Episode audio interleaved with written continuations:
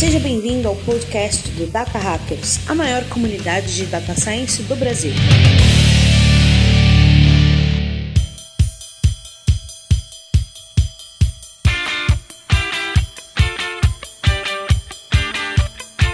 Data Hackers, sejam muito bem-vindos a mais um episódio do nosso podcast. Eu sou Paulo Vasconcelos e hoje, galera, nós iremos falar sobre o que será tendência em 2020. O que, que vai ser modinha, o que, que vai morrer, o que, que vai nascer. Isso e muito mais a gente vai discutir no papo de hoje. E é claro que eles dois não podem faltar do meu lado aqui. À minha esquerda está ele, Alan Sene. Fala, pessoal. Agora é a hora de acertar a boa, hein? Nós viramos a década e tá acabando o ouro.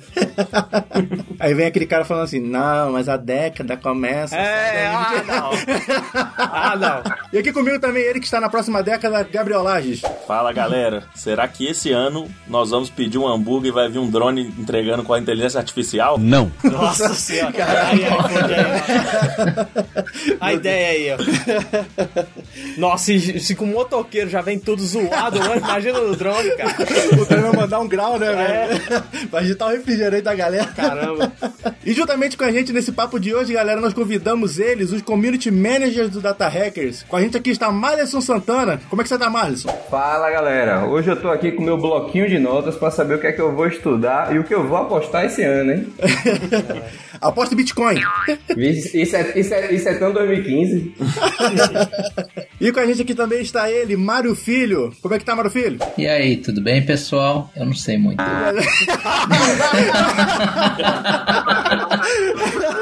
Você olha lá na live, é boa noite. Estão me ouvindo? boa noite, tá me ouvindo, sacanagem. boa noite, tem alguém aí? É, boa noite. esse papo vai estar tá bom hoje, hein? E é isso aí, galera. Vamos logo pra esse papo antes que a gente se perca de novo aqui nas palavras. Vambora.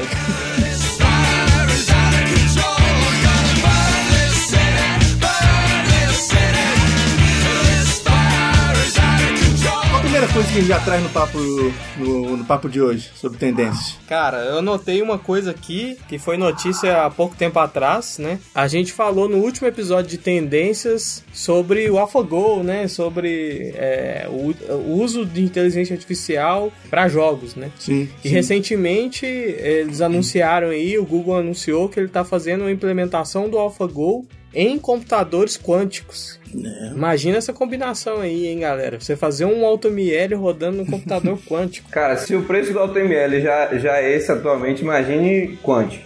Pois é. se, se, GPU, se GPU já é caro, né? Mas... Pois é, imagine processamento quântico. Ô, Marlos, você falando aí de, de preço, o XLNet, ou XLNet, né, custa 245 mil dólares pra treinar. Exatamente, não. É, fizeram os cálculos de padaria, né, mas chegou mais ou menos nesse valor aí. Mas é isso aí, é imagina o quântico. Pro Google isso não é problema, a, a empresa tem recurso infinito, o problema é pra gente, meros mortais. Mas pra quem quer dominar o mundo, isso aí é trocado, né? Eu concordo. 2019 foi o ano também do, da supremacia quântica, né? Que a, é, que a é Google uh, falou anunciou, que, né? anunciou que conseguiu atingir, né? A IBM trucou. A IBM... Foi a IBM que chegou lá e falou: Eu não confio. É, eu não boto pé. Beleza, mas tipo, é, é, impressionante, né? Porque eu ouço, cara, eu ouço de computação quântica. Eu fico imaginando a IBM lá, o professor falando assim, o professor Google, nossa, atingimos supremacia quântica. Aí a IBM levanta a mão. Eu não acredito. Tá bom, IBM, tá bom. Mas, foi, mas foi quase isso mesmo. O Google lançou o paper e o pessoal da IBM Research falou, cara, a gente não tá concordando com esses resultados, não. É, porque a IBM, a IBM faz uma, faz uma propaganda gigante em cima da computação quântica, né? Tem um vídeo que mostra a música, tipo assim, uma, se fosse uma música, o computador quântico, tipo, que mostra toda a estrutura lá, que é tipo o tamanho de uma sala, o tamanho de um cômodo lá, que e o barulho que ele faz, sabe? Ele faz uma propaganda muito forte. Ah, a IBM é muito boa com propagandear coisas que estão na hype, né? Vamos falar em detalhes quais produtos que a gente tá pensando aqui agora, não? o, o, o, pessoal aí já sabe. O pessoal que tá assistindo a gente sabe. O pessoal já sabe. O amigo do, do Sherlock, né? É.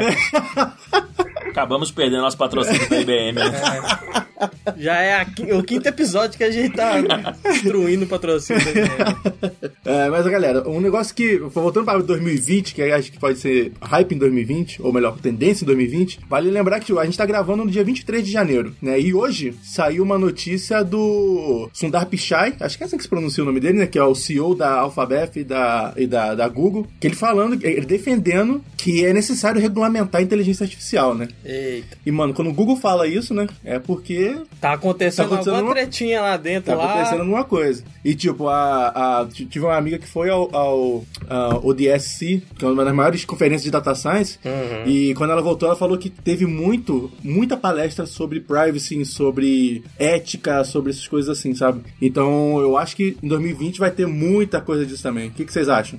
Cara, eu, eu, eu concordo, eu tinha até anotado isso aqui também, que eu acho que um dos temas é, principais, assim, que a gente vai ter que discutir bastante, não só na área de IA, na área de data science também, é justamente a privacidade e segurança dos dados. A gente pode até fazer um, um- olhar um pouco para trás aí. Cara, esse ano de 2019 foi o ano do vazamento de dados, cara. Sim. A empresa que não vazou dados, ela não tava fazendo nada, então.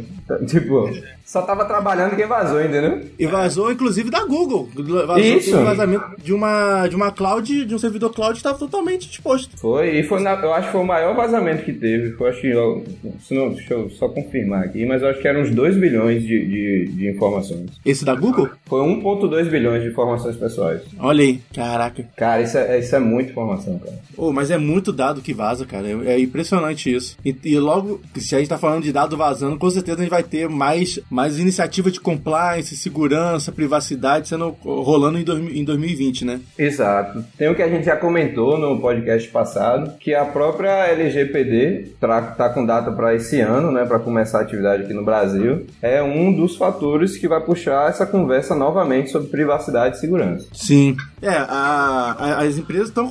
Assim, já tem muita iniciativa dessa parte de PCI, né? De, de a- essas certificações de, ah, de segurança, de privacy, assim. Então, realmente vai ser muito forte esse ano ainda também. Apesar que no Brasil, os deputados não estão querendo deixar, não, né? Tem uma notícia aí dessa semana que já tem projeto de lei na Câmara para tentar adiar a, LGPD. a L, LGPD, LGPD.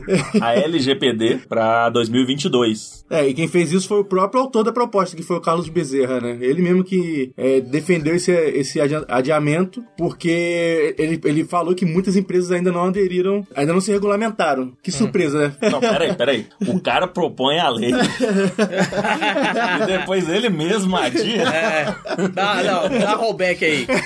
Não precisa nem de oposição. Não, mas um detalhe, um detalhe que a gente não tá discutindo aqui. Ele propôs adiar pra 2022. 2022. O que que tem em 2022? Eleições. Eleições Ah. pra deputado. Ah, Tá explicado, né? Pode ser, pode Pra ele ser. poder usar na campanha, talvez. É, eu falo assim, ou ou você me paga aí, ou eu vou botar esse ano essa lei aqui. Cara, mas olha que ideia genial, velho. Se eu fosse deputado, eu ia fazer isso. Você cria uma regulação, aí as empresas ficam desesperadas, manda os lobistas atrás de você. Dá um barata voa Pra, na galera. pra você mesmo adiar a regulação que você criou. cara. Cara, o, o que vendeu de consultoria aí de LGPD não tá no, no mapa. Com certeza. É, eu tenho uma opinião um pouquinho diferente sobre essa questão da privacidade. Eu acho que, logicamente, ainda vão ter essas iniciativas das empresas de ter mais segurança nos dados, de ter um pouco mais de privacidade, mas eu acho que mais do que essa parte, o que a gente vai começar a ver e que eu já tenho percebido um pouco é que as empresas vão trabalhar mais para mudar a percepção do público sobre a questão da entrega de dados do que necessariamente tentar é, fazer com que eles se tornem mais privativos ou qualquer coisa do tipo. Porque no fim das contas, se você conseguir convencer o público de que é bom é, eles deixarem você usar os dados dele, acaba até saindo mais barato para você e você consegue fazer muito mais coisa. Então acho que essa, essa questão, até pensando bem no Google, no CEO, tá falando esse tipo de coisa, eu acho que é a gente vai ver mais essa coisa da percepção de, olha, a gente não é ruim, a gente quer usar os seus dados só pro teu benefício. Sim. É, eu acho que isso é. muito camuflado no próprio discurso, né? Porque assim, o público em geral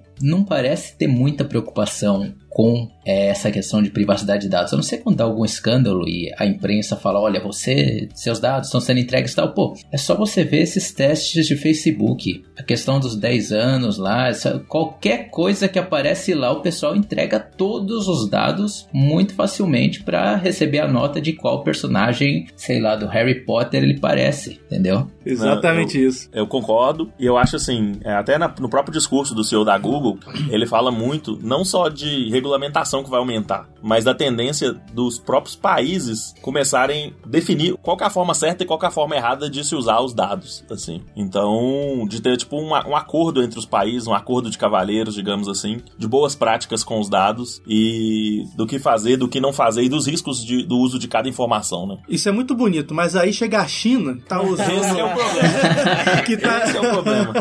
No Que mesmo artigo, o cara fala que todos os países têm que entrar num consenso. Pois é, aí É. tu manda a China que tá usando inteligência artificial no. no... A gente tá vendo lá em Hong Kong, velho. A galera tá usando laser pra evitar reconhecimento facial, cara. É. A galera tá usando máscara, velho. Pra evitar. Pra, pra... Máscara que faz. de- que, que Não, essa vai- máscara é fake, essa não, não, não, máscara não, é não, é fake. máscara. Não, Não, tô falando ma- da máscara máscara. mesmo. Ah, não, a é, máscara mesmo, Não tô falando de holograma, não, aquela máscara holográfica bizarra. falando de máscara pra, pra evitar ser reconhecido, velho. Então. É, é muito Não, e, e- inclusive em, em Hong Kong, né? Voltaram uma lei de 1930 que proibia o uso de máscaras. Caralho, velho. Vai nossa. acontecer igual o Watchman. É. Quem não viu o Watchman aí. Não, mas a situação lá tá realmente bizarra e, tipo, você vê que é um país que não tá preocupado com, com, com, com esse tipo de coisa. E você vê isso refletindo nas próprias empresas dos grupos que são bancados por chineses. Por exemplo, você vê a Blizzard, que co- acobertou uma série de protestos. Você vê outras empresas que evitam tocar no assunto porque são altamente ah, financiadas por, por, por corporações chinesas. Tem É, a... fora que o mercado chinês força a empresa a ficar em cima do muro e falar, não, não tem nada contra. É, Exatamente.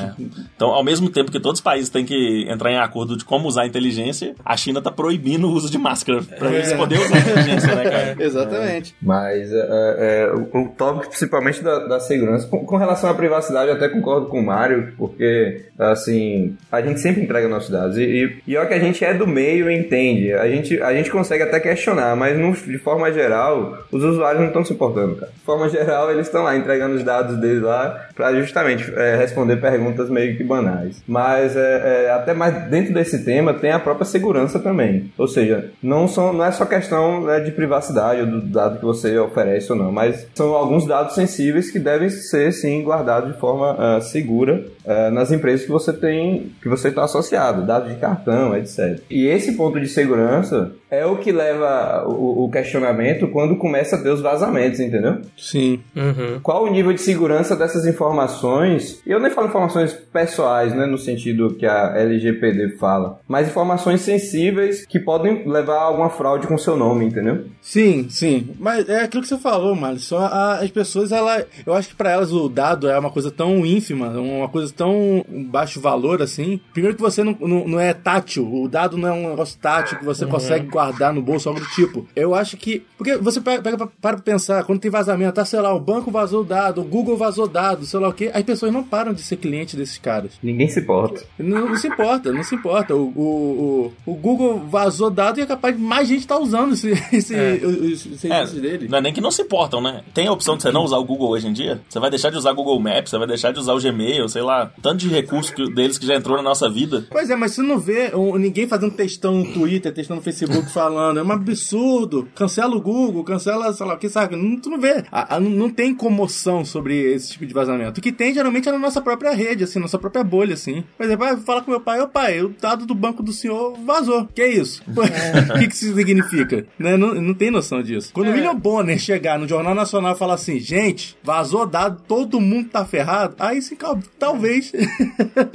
E aquela velha frase que eu sempre falo, né? Depois que vazar os dados de todo mundo, pra que, que você vai precisar guardar seus dados em um local seguro? É, é, eu acho que assim, o, a grande, o grande foco que a gente tem que dar é pelo menos o acesso à informação para as pessoas entenderem os riscos, né? Entenderem que, pô, pra que que eu vou fazer esse questionário aqui que vai me falar qual o personagem do Harry Potter que eu sou? Ele tem que entender que isso faz parte de uma estratégia para entender melhor ele como usuário e como consumidor, principalmente. É complicado. Esses dias eu estava vendo uma pessoa preenchendo um questionário no Facebook sem perguntas para ele dizer se você realmente aproveitou a sua vida. E aí você responde lá, você já fez mochilão, o que, que você já fez na vida e já, já andou a cavalo. E aí eu pensei, meu, são 100 respostas assim, que você pode usar. E também, assim, tirando essa coisa de cartão de crédito, de banco e tudo mais, eu fico pensando, pô, qual é o grande mal que alguém pode fazer por ter meus dados, vamos dizer assim, de comportamento na internet e tudo mais. Eu acho que eu não faço nada suspeito. mas, assim... mas é, cai no, no, sentido do que a Cambridge Analytica fez, entendeu? Era tudo dado comportamental, pô. Sim, mas assim, a gente, não adianta, a gente é animal, no fim das contas, entendeu? Então, em termos de ser manipulável e tudo mais, tem N maneiras da pessoa, de, de, quem quer que seja, manipular a gente, a gente ainda fica feliz com isso às vezes, entendeu? Então, às vezes, assim, eu acho que faz-se parecer que o mal vai ser maior do que ele realmente pode ser, porque a gente sabe que não é tão fácil assim também pegar os dados de todo mundo e ah, dominar o mundo, né? É um pouco mais complicado do que isso. Eu acho que no fim das contas, essas empresas Google, Facebook querem ganhar dinheiro. Como elas ganham dinheiro hoje, lá com a publicidade delas, tudo mais. Lógico, se elas puderem manipular uma eleição, elas vão manipular, vão, mas na Rússia o pessoal manipula a eleição no papel também. Então, assim, tem vários meios de fazer a coisa acontecer, né? É, eu acho que o grande, o grande escândalo foi esse aí do, da Cambridge Analytica e tudo mais, do mal, do que mostrou pro mundo todo como o uso dos dados pode ser perigoso, né? E aí tá gerando vários questionamentos, mas realmente tem outras N formas que provavelmente a gente é manipulado e nem sabe, né? Não, com certeza. É isso. Exatamente. E também eu acho que esse negócio da Cambridge, eles não sei, eu, eu não consigo acreditar que com as informações que eles tinham, eles conseguiam virar a eleição. Ah, mas a margem é pequena e tudo mais. Mas, pô, é assim, extremamente estranho pensar que com esses dados uma empresa conseguir fazer o que eles dizem que fizeram. Eu ainda sou meio cético quanto a todo esse caso. Ô, oh, cara, eu, assim, eu também, até era também sobre a questão de influência, mas tipo, os caras tinham dados, por exemplo, cara, os caras tinham mais de 2 mil pontos de, me de medida para cada eleitor americano. Não é, ele não sabia só onde o cara morava. O cara, ele tinha 2 mil pontos, 2 mil métricas sobre cada eleitor americano, cara. É muita coisa para você, para você, de você ter de dados. Você consegue gerar muita coisa. Você consegue alinhar discursos para cada região. Você consegue entender qual, em qual área um condado dele lá que eles, que eles usam para ganhar a eleição, né? Como é que eles fazem. E assim, ah, dados, ah, ah, de dados, tem tanto dado assim, a gente não consegue dominar o mundo, mas às vezes a gente consegue colocar no poder algo que alguém que tem, que tem essa oportunidade. Usamos as dados do Cambridge Analytica para colocar o Trump no poder. O que, que esse cara não pode fazer com, com isso, saca? Não é dominar o mundo, mas tipo, que estrago esse cara não consegue fazer. É que aquilo que eu falei, como é algo que não é tátil, não é algo físico, o dado que a gente tem, a gente às vezes não consegue mensurar o impacto que isso tem numa, numa análise, sabe? É que eu penso assim, que não são só os dados, né? Como você falou, tem todos os discursos que eles precisaram alinhar. Claro, com os dados você alinha melhor isso, mas assim, tem um monte de outras coisas que precisam estar tá certinha também para você conseguir fazer um uso muito eficaz desses dados, entendeu? Eu não sei, eu acho que, assim, fake news, os robozinhos de Twitter e de WhatsApp são muito mais, mais preocupantes do que necessariamente ter, ter o dado comportamental. Sim, é, o próprio Sundar Pichai do, do Google, ele falou que a, uma das motivações dele falar isso é por conta das deepfakes, né, dos deepfakes e das outras formas que são usadas errado a inteligência artificial. Própria vigilância, os, os deepfakes, a gente já falou, que combustível para fake news e por aí vai, né? Dentro do tema ainda, assim, é até bom destacar alguns projetos uh, uh, que ajudam nesse sentido de, de privacidade e segurança no, nessa área de machine learning. Tem um projeto do, do, do, do TensorFlow mesmo, que ele consegue treinar modelos com informação encriptada. O pessoal está usando meio que para disponibilizar dataset encriptado de informações bem sensíveis para a galera técnica treinar os modelos sem nem saber o que tem lá. Eu tenho muitos questionamentos com relação a isso, mas, assim, são metodologias. Isso acho que é um projeto de 2018. Ah, legal. Vai botar aí no, o link. É massa. E tem outro que eu, eu, acho que até vocês devem conhecer, que é o pessoal chama de aprendizado federado. Que é meio que uma técnica, no fim das contas, ele meio que separa o dataset é, nos clientes e treina com micro datasets, entendeu? Ele não, em nenhum momento junta o dataset todo num servidor e treina lá. Então ele sai treinando nos clientes e depois soma essa informação no, no modelo maior. Então você acaba não trafegando esse tipo de informação. Isso é, é, acho que foi um paper do Google já faz algum tempo, isso não é tão recente não. Mas, por exemplo, um exemplo disso aí é os, os teclados que aprendem com a digitação. Tipo, os modelinhos e os treinamentos é feito no próprio celular. Essa informação do que você digita, por exemplo, ela nem vai pro servidor e volta, entendeu? Como aprendizado. É o que chama de Embed, né? Embed Machine Learning, que é o, o, próprio, o próprio aparelho já é o servidorzinho já tá Isso, tá isso, isso. Eu acho que a metodologia é tipo aprendizado federado, um negócio assim. Mas são técnicas nessa vertente, entendeu? De você garantir um pouco mais de privacidade nesse processo de, de, de treinamento de machine learning, não ficar trafegando muita informação, ou até mesclar informação com outra coisa, mas não perder a acurácia do modelo. Então, assim, tem vertentes mesmo de estudo em cima dessa área, dessas áreas, entendeu? Uhum. Isso é bom, isso é bom, quanto mais área, melhor.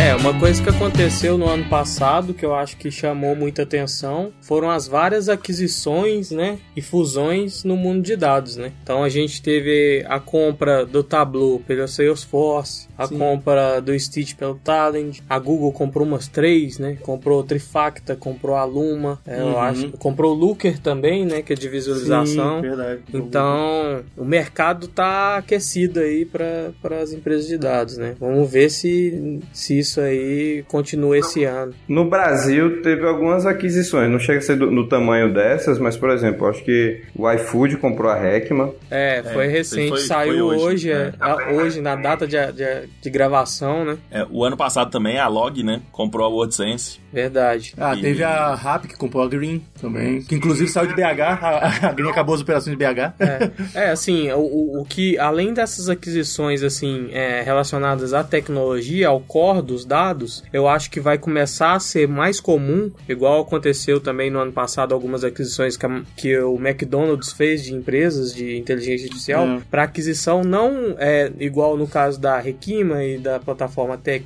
que é dos talentos, e também não é por causa do produto em si, igual o Talent fez com o Stitch, a Luma fez, é, Google fez com a Luma, uhum. mas por causa dos dados da empresa. Sim. Então, acho que vai ser uma tendência muito grande empresas serem compradas pelo valor que ela tem de dados seja do cliente final, seja de outras empresas, em segmentos específicos ou segmentos gerais. Então eu já vou falar uma empresa que vai ser comprada em 2020. Posso falar? Não. Posso? eu, eu, eu sei Qual que é o seu chute? Ah, meu chute? Ah. Em loco. Em loco? Em loco. Olha. Oh, pode ser. Pode ser, hein? Pode ser. Será que, será que um banco não vai comprar o Serasa, não?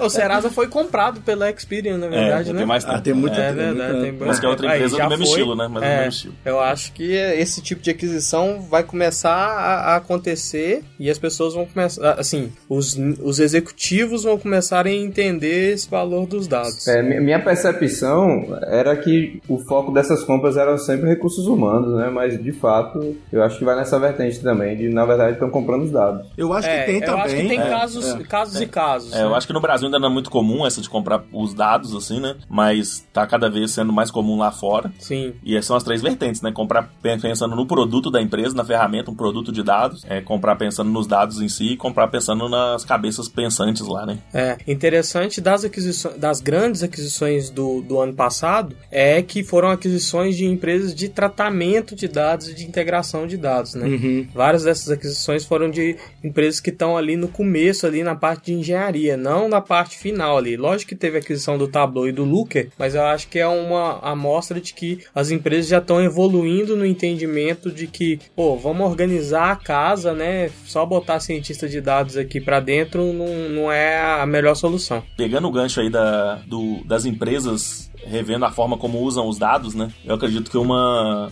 tendência muito grande para 2020 é que as empresas vão começar a repensar os investimentos em dados, repensar as estruturas das equipes de dados, porque chegou a hora de buscar mais resultado, né? Sim. Eu sim. acho que muita gente investiu pesado em equipes de dados, em projetos de dados, que, e nem todos eles vão, devem ter trazido resultados, como Gastou a gente já sabe, né? Grana, uhum. Muitas vezes não se paga mesmo. Você gasta lá uma equipe de, sei lá. Profissionais de 25 mil reais, é, né? Por por mês, né? a Record aí. Gasta centenas de profissionais de 25 mil reais por mês é. e no final aí você precisa de tirar um retorno disso aí, né? Então, muita empresa investiu pesado nisso em 2019 e agora a conta chega. E uma, uma, uma coisa que vai influenciar isso cada vez mais é que o boom das startups não deu tão certo quanto se esperava em 2019, né? Sim. Todas as é, todas não, mas a grande maioria das startups que se especulavam que iam fazer que iam fazer IPOs milionários, né? Teve o caso da WeWork que deu é. deu para trás, teve o caso do, do próprio Uber que não foi tanto quanto se esperava uhum. e vários Airbnb. outros aí, Airbnb, Slack, então teve vários vários casos aí que. Não, não falando que deu errado, deu, deu, certo, mas não na escala que se esperava. Todo mundo achava é. que, que os IPOs iam ser muito mais agressivos do que sim, foram. Sim, uhum. é, era a muitas dessas empresas já começaram a cortar pesado, né? Era a aposta do, uh, do SoftBank, né? É, justamente eles investiam muito assim pra ter uma engordada bem forte. Um exemplo que a gente vê hoje em dia são os patinetes elétricos, né? Sim. Que estão reduzindo em várias cidades. Aqui em Belo Horizonte mesmo cortaram tudo. Goiânia mesmo aqui cortou os patinetes, as bicicletas e, e, aí, a, e a empresa falou: não, reestruturação. Reestruturação é porque tá devendo. É. reestruturação.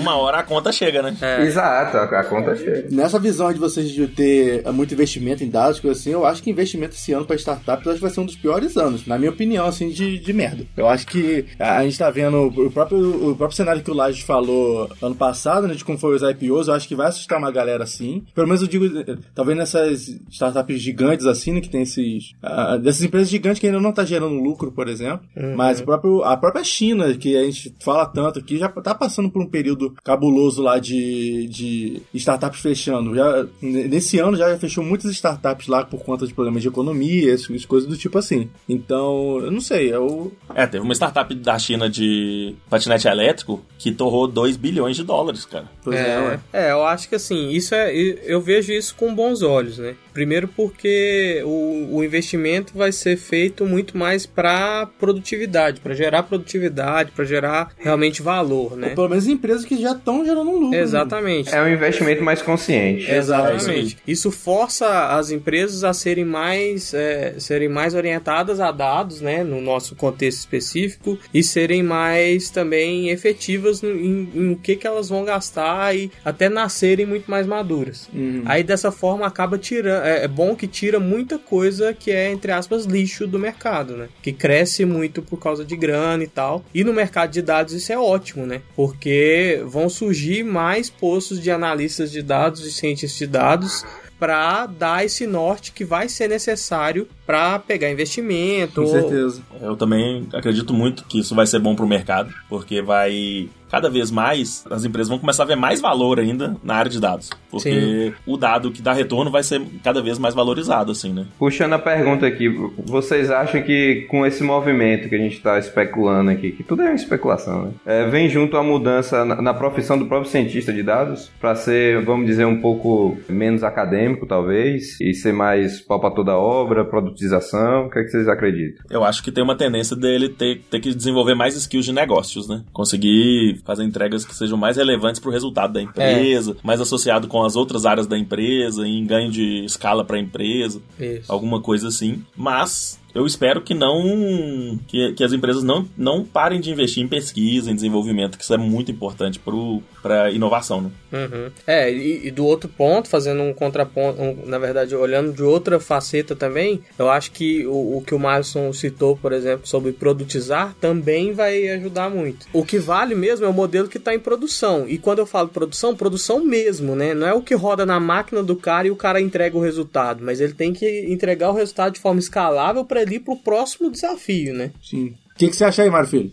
Eu tô pensando, para te falar a verdade, eu tô aqui ouvindo e pensando. Mas eu acho que é isso mesmo, eu acho que esse ano vai se acelerar muito a questão prática do machine learning, do data science. Eu acho que cada vez mais vai ficar para trás. Não vai deixar de ser importante, mas vai ficar mais para trás a questão mais pura, vamos dizer, do machine learning, da coisa matemática. Eu acho que é importante toda essa parte, como o Gabriel falou, é importante que a gente continue tendo pesquisa e inovação. E eu acho que em termos justamente de tendência, tá na hora. Eu, eu, eu tava ouvindo vocês falando das, das startups, estava pensando, pô, já tava na hora mesmo de parar com essa coisa de todo mundo achar que vai criar uma startup, ganhar investimento, vender e sair fora. A empresa não foi feita para isso. A empresa foi feita para dar lucro, para gerar valor. Então eu acho que nada mais do que acontece no nível, vamos dizer assim, de startup, no nível de empresa, reflete para a gente também. Então, se a empresa precisa dar lucro, quem trabalha para a empresa vai precisar dar lucro também. Então vai ser cada vez mais importante os cientistas focar, como o Alan citou bem, em colocar produto de verdade para funcionar, né?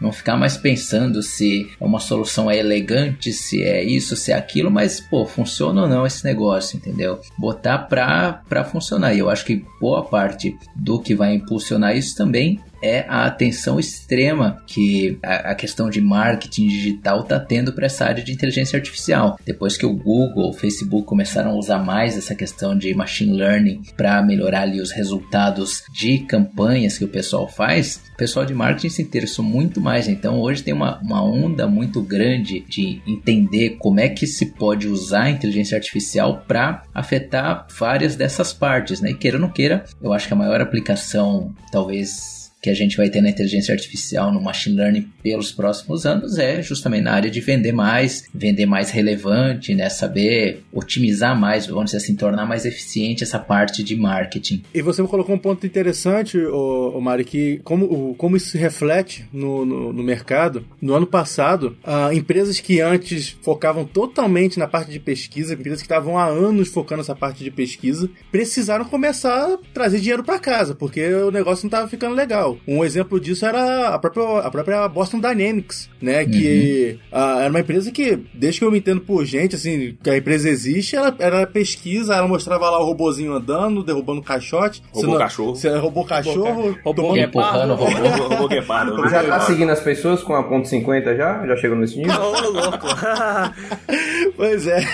E tipo, é uma empresa que ela tá começando, já começou a vender robô, né? A Boston Dynamics tá vendendo robô, aquele robô cachorro deles lá, eles estão começando a vender. Outra empresa que foi a mesma, a, a, mesma situação foi a, Deep, a DeepMind, né? Que é a empresa do, do Google, famosíssima, que foi uhum. a, que venceu lá o, o, o Go, não foi? Acho que foi o, o, o do AlphaGo? É o, Sim. É o DeepMind, né? Mas é uma empresa que ano passado gerou prejuízo. Uma empresa que não... Tipo, a Google tá lá subsidiando essa empresa, né? Uhum. A gente tá uhum. falando da Google, que é uma empresa que foca muito nisso. Mas chegou o ponto que eles estão começando a tentar trazer um pouquinho de, de, de, gerar um pouquinho de lucro. A própria OpenAI também foi assim, gerou uma polêmica dela falando que ela iria começar a não só focar na parte de pesquisa também. Então, isso tudo que vocês falaram acho que converge muito para o que o cenário, o cenário do, da, das empresas está fazendo hoje, né? Sim, porque me diga uma coisa, vocês aqui, a gente, todo mundo aqui trabalha na área, faz um tempo já. Quantas aplicações de aprendizagem de reforço, de reinforcement learning vocês veem em produção hoje? Nas empresas que vocês trabalharam, nos amigos que vocês conhecem? Zero. Nenhuma. Zero, zero. É bem difícil. Esse dia só tava vendo uma, uma apresentação do pai Data e o cara tava falando, pô, reinforcement learning na prática mesmo, pô,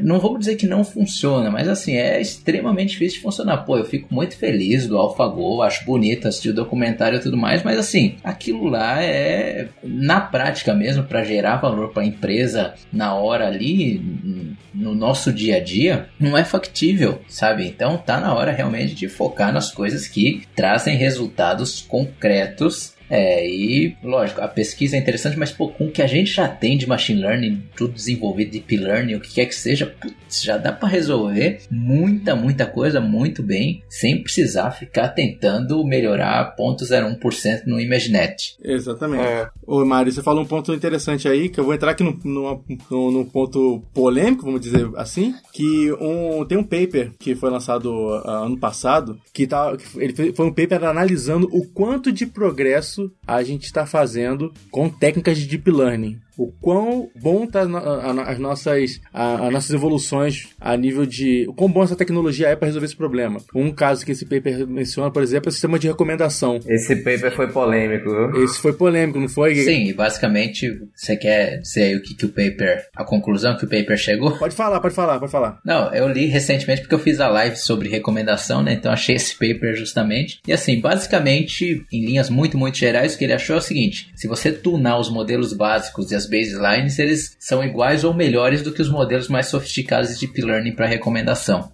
Então, assim, você fala, pô, já dá para fazer muita coisa. Pô, rede neural e modelo de árvore já resolve um monte de coisa, pô. A gente precisa aplicar esse negócio, entendeu? Sim. E gastando menos, né? E gastando. Gastando menos, exatamente. Tem, é, é engraçado porque você vê o AlphaGo, todo esse pessoal resolvendo coisa com 500 milhões de TPUs e não sei o que. E aí tem um paper muito interessante de um pessoal que vem tentando resolver poker há muito tempo. E eles são mais tradicionais, mais na área de teoria dos jogos, né? Não tem basicamente machine learning, pelo menos que eu vi assim, machine learning mais tradicional do jeito que a gente conhece, né? Tem algumas técnicas lá bem interessantes, mas assim, eles resolveram com um modelo que acho que dá para treinar em 6 horas numa máquina da AWS. Então assim, pô, tá na hora, né, de, de da coisa ficar um pouco mais, trazer um pouco mais para a realidade, porque, pô, é muito surreal você pensar que você precisa de tanta computação para resolver as coisas, né? Vamos tentar resolver com o que a gente já tem. É, a, a, gente, é, é eu imagino que a gente ainda, ainda vai fazer um podcast para falar só de Deep Learning, tem umas polêmicas bem legais. é, é, minha, é minha, área de estudo aqui, então eu, eu me empolgo às vezes com, com as polêmicas. Mas esse é um, é um ponto importante e, e que tangeia o que a gente está falando sobre entregar resultado, né? No fim das contas é isso, cara. Você tem que entregar algum resultado. E quanto menos custar esse resultado, melhor. Esse paper que a gente está comentando, a gente vai botar o link, eu, eu não lembro o, o, o, autor, mas eu, faz um tempinho que eu li ele já. Mas é o que o Mário falou, assim, cara, se você tunar bem alguns modelos básicos, ele vai funcionar tão bem ou melhor do que qualquer modelo de Deep Learning, pô. Porque aquela área em específica, uma modelagem complexa de Deep Learning não funciona tão bem. É simples, você tem que entender o que você está fazendo. O negócio é que a gente está no hype dentro do hype. Deep Learning, é a palavra é, é, o hype dentro do hype de Machine Learning. Então o pessoal quer colocar Deep Learning em tudo. Esse é o problema. O problema não é os, os modelos, o problema é a pessoa que quer colocar aquilo é, em qualquer solução. E aí você traz é, é soluções que são mais complexas, custam mais e que dão resultados iguais ou piores do que um, um, modelo clássico. E ligando ao que vocês estavam falando também das empresas agora adquirindo também, não, não só pelo talento, mas pelos dados, é, eu acho que talvez fique cada vez mais claro por esses, vamos dizer assim, essas crises que a gente está tendo desses algoritmos e tudo mais, que assim, o que vale mesmo é o dado que você usa para colocar no modelo. É cada vez mais que eu leio, que eu vivo nessa área de machine learning, eu vejo que assim, a empresa que tem a vantagem é a empresa que tem um dado diferente ou um dado de maior qualidade. Dois exemplos. A Renaissance Technologies, que é um baita de um fundo quantitativo, aí se você ler a história deles, saiu um livro esses dias muito interessante com a história deles, que é um fundo extremamente secreto, que basicamente ninguém sabia o que acontecia lá dentro. E assim, eles tiveram dados com melhor qualidade antes dos outros fundos. Eles passaram muito tempo limpando o dado e aí os modelos funcionaram melhor. Uhum. Outra coisa, saiu esses dias, a Bloomberg fez um vídeo sobre é, o Bill, Bill Benter, que foi o cara que ganhou aí bilhões apostando em cavalo em Hong Kong. Qual foi a, a, grande vantagem que você vê ali no vídeo? O cara tinha dados que ninguém tinha na época. Então, assim, queira ou não queira, o modelo é importante? Pô, é importante, mas assim, você ter dados que te dão uma vantagem que ninguém tem ou que são mais limpos, mais corretos, vamos dizer assim, do que o teu concorrente, ainda vai ser a grande vantagem, entendeu? Sim. O modelo acaba se tornando um detalhe. Exatamente. É isso aí. Na verdade, a, a, um, às vezes, um, dados e um conjunto de heurísticas você já consegue trazer muito mais valor do que modelos de deep learning, né, velho? Sim. Se tiver um conhecimento muito forte do problema, né, de, do, do, problema que tem ali por trás e de hipóteses que podem resolver, pode te levar a um resultado muito melhor. Sim, exatamente. Esses dias eu estava conversando com um colega de competições e a gente estava falando de um caso lá que ele está ele tá resolvendo e eu estava falando para ele, meu, seria quase impossível resolver esse problema se não tivesse essa pessoa local de negócios que entende muito bem como é que funciona as coisas que não estão nos dados. Porque, assim, são detalhes que não adianta, você pode pegar os top 10 cientistas de dados do mundo, se eles não souberem dos detalhes ali que a pessoa que convive no lugar sabe, não vai dar para, não vai adiantar, não vai resolver que o modelo não vai ficar bom. Exatamente. É isso aí. Então, para talvez aí para fechar o tópico, vamos deixar um recado pro pessoal. Você que tá aí com seu modelinho no, no Jupyter ainda, não foi para produção, tá tentando tunar parâmetro aí, tentando melhorar o resultado. Cara, para agora, bota esse negócio em produção, gera valor, Isso. porque esse ano você vai ser cobrado. Você vai ser cobrado pelo que você entrega. vai chegar, meu irmão. e galera, pros fãs de Reinforcement Learning que ficaram chateados aí ouvindo a gente falar, é. eu vou deixar um link aí bem legal, que é uma aplicação prática que eu vi já de Reinforcement Learning para teste multivariado, que é a evolução do teste AB. E quando eu vi isso, eu falei, cara, isso vai virar febre. E ainda não virou, então você pode ser o primeiro a usar isso na prática aí, hein? Mas só se colocar em produção, viu, galera? Mas tem que colocar em produção e escrever um post pro Data Hackers contando como foi. É. Aí se der errado, mete o pau no laje do post. Ficou dois meses. Se der errado, eu prometo gravar um episódio de podcast mostrando cada ponto que deu errado.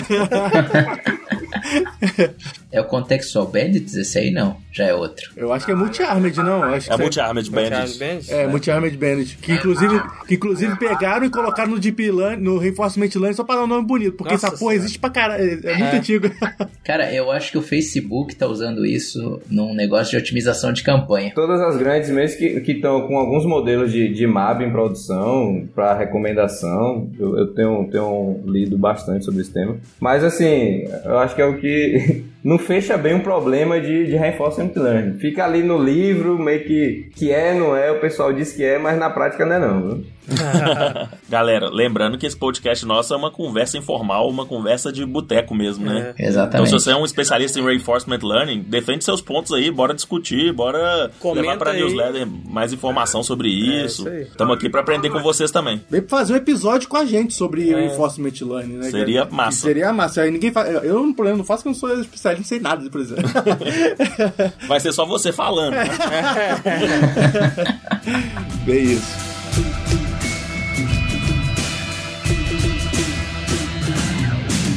Quais vocês acham que vão ser as ferramentas que vão ser tendência em 2020, tanto na área de engenharia quanto na área de ciência de dados? E eu quero saber se o Alan me deixa falar mal do Spark. aí, olha aí. Só que a gente estava trocando ideia mais cedo né, sobre um, um, tal de Desk. Desk. Desk. Ah, Desk. Não, não vou falar mais de Desk aqui não. O, o, Mário tava, o Mário tava querendo me comprar aqui, falando que é melhor que Spark. Desk é bom mesmo, Mário. Concordo. High five. Desk é o Spark que deu certo. Até deu uma gaguejada aqui. A gente acaba de perder não sei quantos mil inscritos. Ô Mário, a gente já teve essa conversa, mas acho que vale a pena comentar aqui. O Spark ML, pra mim, é pior do que. É uma porcaria. Do que tu usar um scikit-learn, do que tu usar um outro, um outra, um outra lib. Não presta, não. Quando eu tava na Upwork, eu falava, pessoal, pelo amor de Deus, não treina modelo usando Spark ML. Usa Spark pra puxar dados e tudo mais, mas bota o scikit-learn que vai ser melhor. Só tinha um modelo lá no, no Spark ML que funcionou decentemente, que era do ALS de recomendação. O resto usa o scikit-learn. é, já, já ouvi muito falar mal do, do, do Spark ML, ML lib do Spark, né? Mas é realmente o Spark desponta mesmo em tratamento de dados, Sim, é processamento é de dados. Uhum. Né? Isso ele é muito bom. É, acho que para treinamento mesmo, vai no scikit-learn, vai usar a GPU aí para melhorar o, o tempo aí de treinamento ou até o desk mesmo, que tá ganhando força aí. Talvez fugir do Spark aí, hein, galera. Agora falando um pouco mais sério, eu tava vendo uma comparação de Spark com Desk com o Rapids, acho que é um terceiro aí que tá surgindo, né? E uma coisa que, que o rapaz que tava fazendo a apresentação falou muito interessante é o seguinte: o grande, uma grande vantagem do Spark hoje ainda é que tem muito suporte, né? É muito mais fácil você resolver, você ter suporte em empresas que podem te ajudar a resolver problemas no meio da madrugada, sei lá. Então, eu acho que conforme for aumentando o suporte de uma coisa igual o Desk, por exemplo, e aquele negócio, como o Alan falou, pra, em termos de buscar dados e tudo mais, eu acho que o Spark é uma ferramenta boa, mas o problema é que eu acho que quando eles tentam expandir para fora disso, pro machine learning, é que a coisa começa a dar problema. Né? Putz, quem colocou, quem é, é, mais focado na parte de modelagem, já tentou colocar um modelo de Spark em produção, meu Jesus amado. É, é ruim, né? É. Eu não sei se esse tipo de cenário replica nas outras linguagens que tem suporte no. que tem suporte ao Spark, como Scala e Java. Mas realmente no Python eu também tive essa dificuldadezinha, não curti. É, e o Dash ele funciona muito bem. Eu, é, Sim. É totalmente feito em Python, né? Eu acho que, tipo assim, o Dash vai decolar quando a AWS pegar, maquiar, botar um nome diferente e vender. Porque. Mas, cara, você sabe, eu tô uns dois dias estudando o Desk, fazendo ele funcionar aqui para fazer uns cálculos que, que eu não tava conseguindo. E eu fiquei impressionado. Eu consegui lançar um cluster lá numa ferramenta da AWS muito fácil com a biblioteca deles, sabe? Assim, fácil, assim, levou dois dias, mas perto do que deveria ser. Se o Mário Filho levou dois dias. Imagina o usuário médio. Acredite, demorou dois dias porque eu também não achei de primeira biblioteca que deveria ser. Fui aprender o que é Kubernetes, todo esse negócio aí. Mas... Cientista de dados falando de, de cloud. Entendeu? que definitivamente é uma coisa que eu não entendo, eu só faço mesmo o básico quando eu preciso. Mas assim, eu gostei demais. Eu, às vezes, sou um pouco resistente a mudar de ferramentas, porque você aprende a, a lidar com uma ferramenta, né, que está funcionando bem, mas o Desk está conquistando o meu coração, eu diria. Falando de AWS, é, recentemente teve o evento de lançamento né, do ano das ferramentas da, da, AWS, e tem uma ferramenta legal lá que foi o SageMaker Studio, porque a AWS já tem o SageMaker e já é, já é magnífico, e aí eles lançaram agora o SageMaker Studio, que é um, um Jupyter Notebook tunado, com um atalho trabalhos. Na cloud. Não, lançaram muita coisa foda pro, pro SageMaker. Lançou agora uma parte que você pode é, identificar concept drift nos seus modelos. Então, quando o seu modelo deixa de funcionar bem, ele consegue fazer o tracking todinho. Ele consegue track, rastrear exatamente em que ponto o seu modelo teve, porque ele consegue fazer distribuição de como as variáveis estão chegando, como é que as features do seu modelo estão chegando. Eles estão agora fazendo debug de modelo de machine learning, velho. Nossa. Até que enfim lançaram o AutoML do, lá no SageMaker, que é o Autopilot é, agora. Sim, verdade também. Eu acho que isso aí serve para reforçar o que a gente já tá falando nesse episódio inteiro, né? Porque se eles estão lançando já essas ferramentas para facilitar essa parte que, digamos assim, é o fim do ciclo de, de uma experimentação, né? Que é o monitoramento, você retreinar o teu modelo e tudo mais, tá claro que reforça mais aquela ideia de, meu, é botar em produção, é botar pro deploy, que queira ou não queira, a gente pode validar, pode fazer o que quiser. Produção é outro ambiente que a gente vai ter que lidar. Exatamente, exatamente. Com certeza. Ah, e, e, já puxando então mais uma ferramenta então, que eu quero dar dica no fundo do meu coração, gente. Pelo amor de Deus, Docker. Docker. Cara, Docker é a melhor coisa que tem. Hoje eu não tenho nem Anaconda instalado no meu computador. Eu uso só Docker, cara. Docker pro Jupyter, Docker pro Anaconda. É muito bom, é muito simples de usar, cara. Aprende a usar Docker. Ó, ó, a dica aqui, ó. Manda, entra no processo seletivo da Hotmart e manda sua prova no Docker. Você já, já, já vai ganhar meu coração. Mas aí vai a pergunta agora. Funciona no Windows aí? Que eu sei que você andou tendo problema. Eu sei que você andou tendo problema aí com Docker e com Windows, viu? Não, não, aí não. Aí você tá, aí tá tudo errado. Docker no Windows, esse aí é um ponto, é um, é um calcanhar de Aquiles do, do Não do Docker, mas acho que da. Qualquer da... coisa no Windows, né? o calcanhar de Aquiles é o Windows, né? Na verdade, se é Aquiles, não é um Windows. Não, realmente, isso aí é um ponto. Esse é um ponto. Esse negócio do Docker é muito interessante mesmo. Por incentivo aí do Paulo, inclusive, né? Eu comecei a aprender para poder curso aí que eu tô falando botar o negócio em produção, né? E assim, é fantástico, cara. Você depois você aprende o básico, meu, você monta lá o Dockerzinho, ele roda bonitinho, tal, sai lágrimas dos olhos vê como funciona fácil.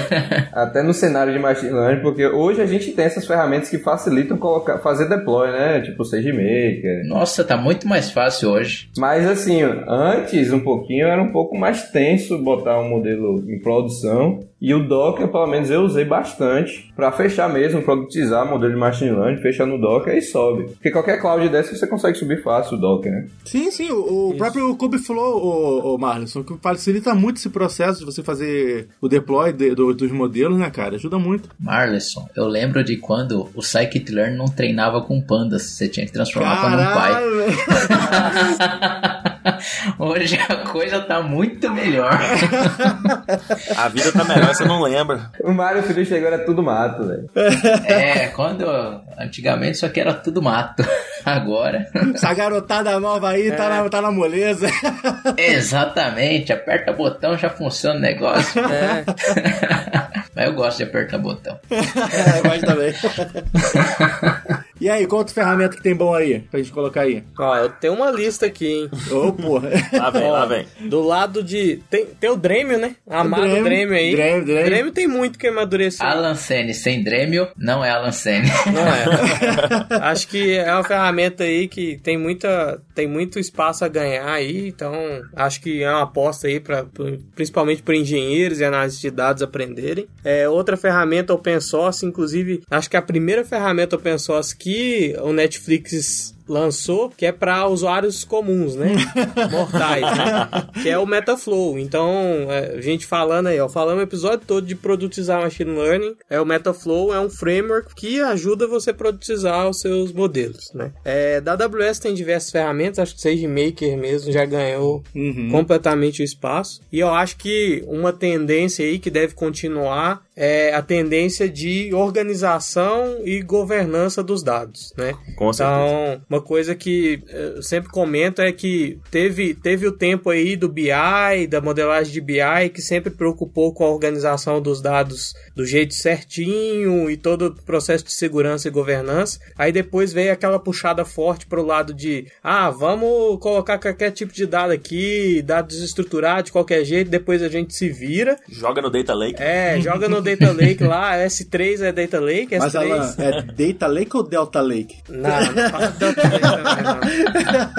Aí, aí agora vai vir à frente puxando a força de novo. Então você vê que as ferramentas que estão surgindo, tem várias ferramentas, uma delas que é um open source que eu gosto muito que chama Amundsen, que foi uma iniciativa da da Lyft, que liberou recentemente. Fala também. é o Amundsen, fala que O é. Amundsen é um software para organização e exploração dos dados da, dentro de uma empresa. Então, assim, em vez de ter só aquela interface gráfica espartana, que a maioria dos gráficos dos, dos DWs antigos tem para explorar, o Amundsen é muito mais amigável, roda na web, ele foca muito mais no uso. Então, quais são os usuários mais frequentes daquela tabela? Quais são os donos daquela tabela? E vários metadados que são muito mais importantes, que dão contexto muito mais rápido para quem está buscando dado, né? É, a Mundsen, para mim, eu acho que vai crescer muito aí. Talvez várias empresas diferentes aí, sem ser da grande vanguarda, vão começar a adotar também. E é, do lado de ferramentas de enterprise, a própria AWS já amadureceu e lançou já, que não é preview, Lake Formation, né?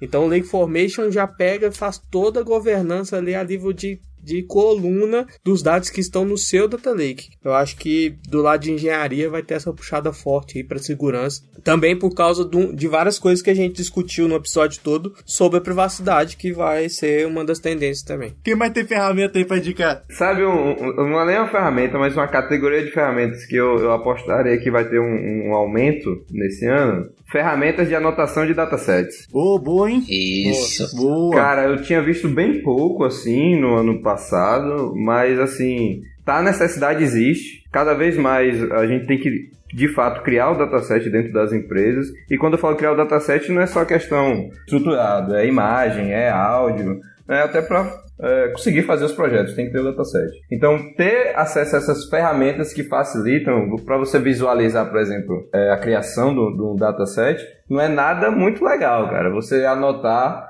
é, milhões de dados, entendeu? Então, tem uma ferramenta que otimiza esse processo, é, é, você ganha bastante tempo. O Active Learning, né, que vai, eu acho que ser cada vez mais popular aí. Acho que precisa explicar, né, que é o, o Active Learning. É, o Active Learning, né, que é uma, é uma área dentro do Machine Learning que se preocupa em, basicamente, tornar mais eficiente essa parte de anotação de dados. Então, se você tem dados que às vezes são muito caros para você anotar, como dados médicos, que você precisa de vários especialistas olhando ali uma radiografia, uma ressonância magnética, então, em vez de você ter que simplesmente pegar dados aleatoriamente para determinar se tem ali, por exemplo, uma doença ou não, é, o Active Learning ele tenta guiar você em quais dados, quais exemplos você deve mandar para receberem esses áudios, para receber essas anotações, de maneira que eles tenham uma maior, digamos assim, você tem um maior ganho por real gasto, vamos dizer, em termos, e por tempo, logicamente, em termos de, de quais exemplos você pode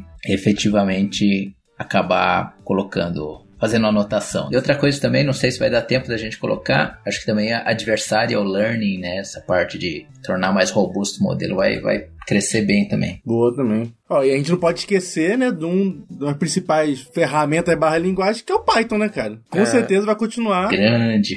que vai continuar com seu crescimento em 2000 2020. Teve uma crescente absurda, né? Então, Continua crescendo, tá cada vez mais, né? Exato. Em 2019, o Python, ah, no Stack Overflow, foi eleita a tecnologia mais, se não me engano, a mais amada ou a mais usada pelos desenvolvedores, pelos respondentes, e passou JavaScript na quantidade de perguntas que são feitas no, no, no- na plataforma do Stack Overflow. Então, por aí você vê que a comunidade tá bem ativa, né?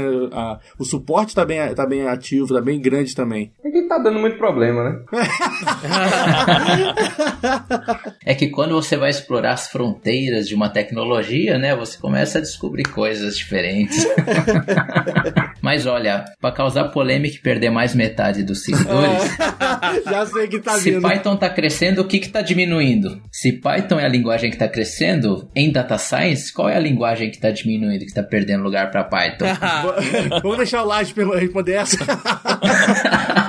É, já tem alguns anos aí, já é o terceiro ano seguido que o R tá andando de lado e diminuindo o uso, né, cara? Então o uso acadêmico continua intenso, mas cada vez mais as pessoas estão, mesmo os, os usuários heavy users de R estão começando a usar mais o Python, principalmente pela fa- facilidade de produtizar, né? Que é tudo que a gente vem falando aqui, que isso é a tendência Exato. maior de 2020, sem dúvida nenhuma. Todos são bem-vindos aqui no lado Python. Então a tendência de 2021 é Júlia. Mas assim, o, um ponto legal disso que o Laje falou é que às vezes eu, eu brinco bastante, mas eu meio que sou contra essa- esse posicionamento de Python versus R, né? Eu sou mais da questão de Python e R, ou Python e Julia, Python e Scala, o que você quiser. Porque eu acho que é, o Python é muito bom, é a minha linguagem favorita, porque eu gosto muito da, versa- da versatilidade que ele tem. Você faz desde aplicação web até robô com, com Python. Mas tem coisas que outras linguagens fazem melhor do que, do, do que Python. Sim. Por exemplo, ah, eu vou dar um exemplo do, do contexto. Não. Análise exploratória como um todo em R é muito. Eu não diria que é, é mais fácil, mas você tem bibliotecas muito melhores. Vou te falar uma, uma biblioteca, Marlon. Fazer Time Series Forecast no R é muito melhor do que no Python. Tem usado algum framework? Não, não, não, nativo, ferramenta nativa. Do, isso é lib nativa do R, já vem no, no código. E é muito mais simples. É, é bizarro, tipo assim, a, a forma que você consegue fazer isso mais fácil. Eu, eu gosto muito do Python porque é, é produtizar isso é muito mais simples do que no R, por exemplo. E, então, mas são vantagens que essas linguagens têm sobre outras, assim, que eu acho que a gente não pode esquecer. Que às vezes o projeto pode funcionar melhor numa linguagem do que, do que na outra, né? Isso. Na dúvida, aprenda Python. Eu acho que uma grande vantagem do Python também, e uma razão pelo Python crescer tanto, é o C, né? C, C. Sim. Eu nunca sei se é C, C++ que se fala, como é que se fala esse negócio C certo? mais mais. C++, exatamente. Aqui em Minas é C mesmo. É, porque eu acho que grande parte é, é a depender, é a facilidade, vamos dizer assim, de você ter a sintaxe do Python junto com a velocidade do C++. Então, uma linguagem que realmente, eu acho que quando a gente está falando de, de, claro, nenhuma linguagem vai ser completa, o C++ ainda é um- uma potência em termos tanto de computação, de alta performance, até Python não seria o Python sem o C++. No caso é C++, mas ou só C puro que ele usa? Eu achava que era só C. Eu acho que os dois. É os dois? Eu acho que pode usar os dois. É, porque você Acho pode compilar C++, eu acho, no... Não, É, eu vou- eu vou falar bobeira aqui. É que eu sei que ele usa o Cython, mas eu achava que o Cython era C puro. É, vai ter um Namba agora também, que eu nem sei se tem a ver com C. Não, o Numba, o Numba usa LLTM, como é? LLVM? LLVM, né? Eu não sei o que é isso não, mas eu sei que é rápido. o Numba usa LLVM, não é compilado em C, não. É por isso que o, o Numba é mais... Mas aqui tá falando que é C++, hein? Olha só, mas ele é mais rápido. mas é mais rápido do que, do, que, o- do que o C. Algumas operações no Numba. Bem legal. Recentemente, quando eu tive lá no ODSC, eu vi du- duas categorias de ferramentas destacando muito pelas empresas oferecendo. Hum. Mas eu não vi muitas palestras falando dessas ferramentas, tá? Uma são as ferramentas de ML Ops, né? De Machine Learning Ops, que a Boa, gente já fez até sim. um podcast aqui sobre isso. Sim. Eu acredito que isso vai ser uma tendência, mas eu acredito que não vai ser tão forte ainda em 2020, porque porque justamente porque a gente falou que as empresas ainda estão um passo um pouco atrás ali. Então, se em 2020 todo mundo vai produtizar, vai focar em produtizar, em 2021 é ano de consertar as cagadas, né? Concordo. Então eu acho que ainda vai demorar um tempinho a mais pra ganhar um destaque merecido, assim, essas ferramentas. E outra categoria de ferramentas que eu vi as empresas divulgarem muito são aquelas ferramentas de focadas no Citizen Data Scientist, né? Essas ferramentas de machine learning point and click, machine learning com um workflow bonitinho lá, Uhum. você põe na caixinha. Eu prefiro nem falar dessas ferramentas, elas não patrocinaram o nosso podcast. Nessa pegada também, outras ferramentas que estão surgindo são é, ferramentas que usam machine learning por trás, muito específicas em alguma coisa. Então, por exemplo, a AWS lançou lá uma plataforma para fazer recomendação e que não precisa fazer todo o machine learning. Você vai usar a plataforma de recomendação que só faz sistemas de recomendação. É o Machine Learning É o as a Machine Learning Service. as a Service, né? Isso, É. Machine Learning as a Service. Tá aí uma tendência, Machine Learning as a Service. Machine Learning as a Service eu acho que cada vez vai ser uma tendência maior, né? É. Sim. Eu eu vejo muito Machine Learning as a Service para validação de documento, antifraude, sistemas antifraude, Muito. Sim, é, bastante. categorização de imagens e vídeos. Já tem muita coisa assim de Machine Learning as a Service para isso e as empresas estão usando assim, full assim. Sim. Muita empresa usa Machine Learning as a Service às vezes nem, nem sabe que é Machine Learning que tá por Isso. trás ali, né? Acha que é uma API só que entrega aquilo ali. Exatamente.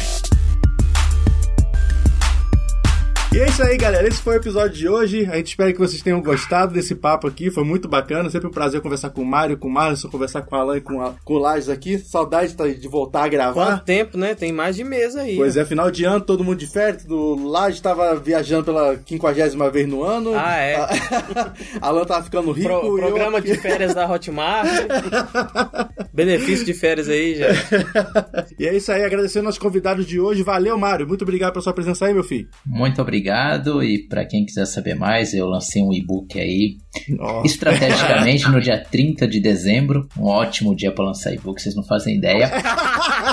Olha só, olha É aí. o manual de datascience.com. Entra lá porque é muito legal, te mostra como é que você faz um projeto de data science, cinco passinhos simples, mesmo que você ainda não tenha experiência na área. Muito legal, confere lá, manual de datascience.com. E muito obrigado aí pelo convite para fazer o podcast. Top demais. Tamo junto, mano. Marlison, valeu pela sua presença também, meu filho. Valeu, quero agradecer aí. É sempre bom conversar com vocês e, e vamos pra frente. Isso aí. Aproveitando aí, falamos de skills aí sobre Dremio, sobre Data Lakes, sobre organização de dados. Data Sprint está aí com o treinamento Data Lakes na prática. A gente usa as melhores ferramentas de mercado. Por enquanto, o treinamento só aqui em BH. A gente estava pensando em lançar turmas também em São Paulo, é, turmas presenciais. Então você procura aí datalakes.datasprints.com e compra lá. É pouca, é pouca vaga, pouca gente para esse curso aí que é demais para você que quer entrar na área de engenharia, você que é cientista ou analista que quer entender mais como funciona essa, esse conceito aí que tá quase no hype que é Data Lakes. Muito bom. Galera, um recado legal de dar pra vocês é que se você já trabalha na área de data science ou quer trabalhar na área de data science e tudo mais, a gente sempre tem vaga aberta aqui na Hotmart. O Alan também na Data Sprints di- di- diretamente tem sempre abre muitas vagas. Sim. Então chama a gente pra conversar, fala da sua experiência e tudo mais e traz portfólio, galera, né? Produtiza. Fala pra gente. Essa dica a gente já deu várias vezes. Cara, faz o seu portfólio, pelo amor de Deus. E, e que isso vai te ajudar muito nas entrevistas, vai te ajudar muito a arrumar um emprego, sabe? É, ou até mudar de carreira. Uma coisa que eu sempre falo quando me perguntam, ah, o que, que eu tenho que estudar, que ferramenta que usa, porque eu vi que a vaga quer 500 mil coisas, eu falo, não, olha a vaga da Hotmart, que lá eles têm noção do que eles estão pedindo. Então, nem que seja como Aí referência, sim. Nem que seja como referência, né, mas pelo menos você vai saber o que você tem que estudar e, logicamente, se você estiver procurando uma vaga, pelo menos o pouco que eu tive a oportunidade de conhecer aí, a Hotmart parece ser um lugar bem legal de trabalhar. Olha aí, olha que Que chancela, Cancela do velho. Mário Filho. Tem o selo Mário Filho de, De vaga. Completamente sem ninguém pedir, mas vamos lá, né?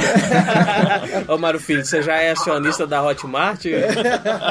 Se eu morasse aí em BH, eu queria trabalhar na Hotmart. Olha isso, É. Vem pra cá, Márcio. Tem, tem pão de queijo aqui, velho. Eu não engordei 13 quilos a todos que eu cheguei em BH, não, velho. Isso aí, galera, muito bem. Se você ainda não conhece o Data Hackers, o que você está esperando para fazer parte da maior comunidade de Data Science, eu vou dar um dado já uh, totalmente defasado aqui, mas hoje a gente atingiu 14 mil membros no nosso Slack do Nossa, Data Hackers. 14 Caramba. mil pessoas. Alcançou 10 mil esses dias aí. Exatamente, se você, se você já faz parte da comunidade, você sabe que, tipo, no começo do ano a gente tava com 10 mil, 11 mil, a gente já nem terminou janeiro, já estamos com 14 mil. Então é uma comunidade que tá crescendo muito e é uma comunidade que tá aberta para receber novas pessoas com dúvidas, com dicas, com networking, aquele networking muito bom que ah, a gente consegue oferecer na nossa comunidade no Slack. Então se você ainda não conhece ou não faz parte, acessa lá www.datahackers.com.br. Não repara a bagunça no site, estamos com um probleminha lá de, É, de tá atualizar. Tá bem zoado. mas a gente tá vivo ainda, tem lá newsletter lançando toda semana, tem o nosso canal no o nosso canal no Slack, tem esse podcast aqui, tem o nosso o nosso blog no Medium que tá sendo recheado lá com conteúdos criados por data hackers, pessoas da comunidade escrevendo. Você também pode fazer parte disso. E acho que é isso. Muito obrigado pela sua presença, muito obrigado pela sua participação e a gente se vê no próximo episódio. Valeu! E se você tá aí ouvindo o podcast e é inscrito na newsletter, por que, que você não foi pro Slack ainda? Já tem 14 mil pessoas lá. Entra lá, pô. Tamo te esperando, vem falar com nós, nós é legal. A gente responde todo mundo lá, galera. Exatamente, chega lá.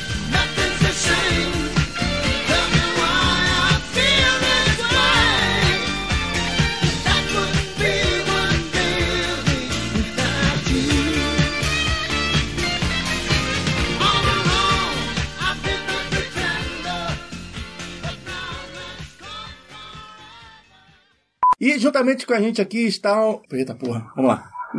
O Eita porra, tá aí? Tá ferrujado, muito, muito tempo. Muito tempo sem gravar, muito tempo sem gravar. Vamos lá.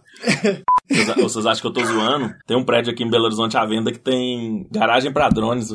O quê? Tem, um Sério? tem um apartamento à venda aqui em Belo Horizonte Que isso? que tem garagem pra drones, que tem receber entrega de drones. Ô, louco, só se for aquele drone que Esse- matou o cara da Arábia no Esse Irã lá. cara, é, esse cara é funcionário, né? Porque se não der certo isso aí, o que, que ele vai fazer com a garagem do drone dele? O iFood tá com um projeto esse ano aí de entregar com drones, viu? Aí, Olha ó. aí. Olha aí, ó. Isso aí é massa. Mas Pode ser a previsão. E é isso aí, galera. Temos. Peraí. Nossa, tanto tempo que eu nem lembro como vai. como é que faz. Nós estamos tudo enferrujados. Tá todo mundo cansado. Eu era muito cético também a respeito do estrago que os dados podem fazer manipulando pessoas, até eu entrar no grupo de WhatsApp da minha família, cara. Fake news lá é a realidade da galera. É verdade. Vamos falar de ferramenta então. estou tímido, estou tímido no podcast.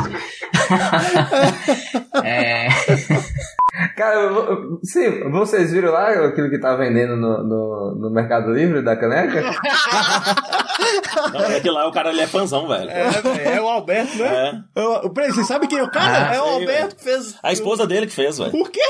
Peraí, nossa, você que vai pro easter egg. Quem, não, quem não sabe, fala ela. Hoje- hoje, Mandar um abraço pro Alberto aí. O Alberto tá confeccionando no Mercado Negro a caneca do Data Hackers. Abraço aí, Alberto. Obrigado. E as camisas vão sair, hein, galera. Calma, gente. Ó, 2020 é um projeto muito fodas aí. Segura um pouquinho, aí vai ter que comprar a camisa oficial. Inclusive, quem quiser ser estagiário do Data Hackers de graça pra fazer essas, essas pastelarias aí, a gente tá contratando, hein?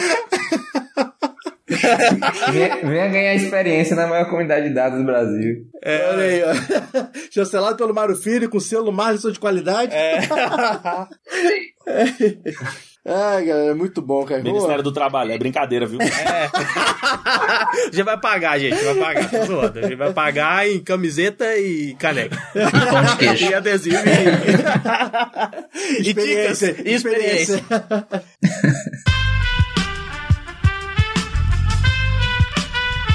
Este podcast foi editado por Aerolitos Edição Inteligente.